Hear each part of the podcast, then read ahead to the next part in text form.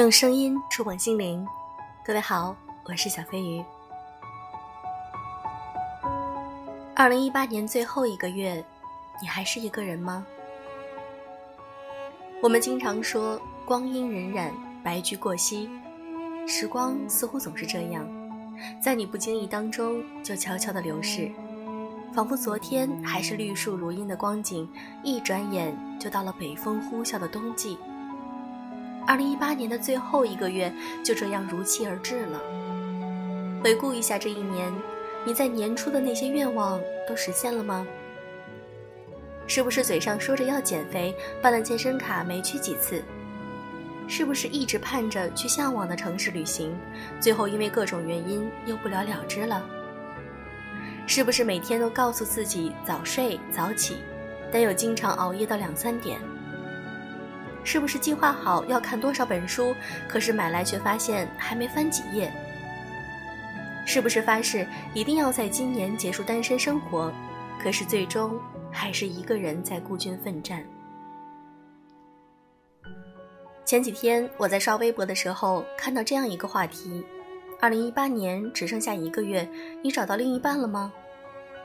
在过去的十一个月里，我相信你一定遇到了很多的人和事儿吧。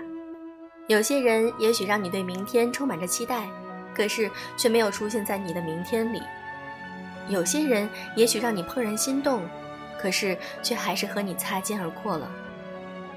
还有些人，他们曾经让你伤心流泪、痛苦崩溃，让你熬了无数个失眠的夜晚。于是，兜兜转转，错的人来了又走，而那个对的人却始终没有出现。慢慢的，我们开始享受着一个人的孤独，在这样一个偌大的城市里，习惯着一个人吃饭，一个人看电影，一个人下班，一个人睡觉，似乎没有了最初的那份焦虑感。因为我们知道，在成人的世界里，没有容易二字。人总要经历一些孤单又艰难的日子。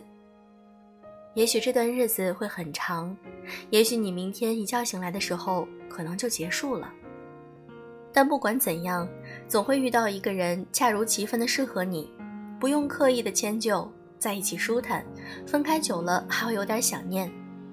所以，二零一八年的最后一个月，熬夜和爱而不得的那个人，我们都戒了吧。有些人的出现，只是为了告诉你，对的人还在远方。还在路上。世界上有很多事值得我们全力以赴，不要委屈亏待了自己，好好爱自己，才能让每一天都是一个全新的开始。最后，要感谢这一年有你们的陪伴，让我们在这个地方不会感觉到孤单。希望明年的你，能找到适合的另一半。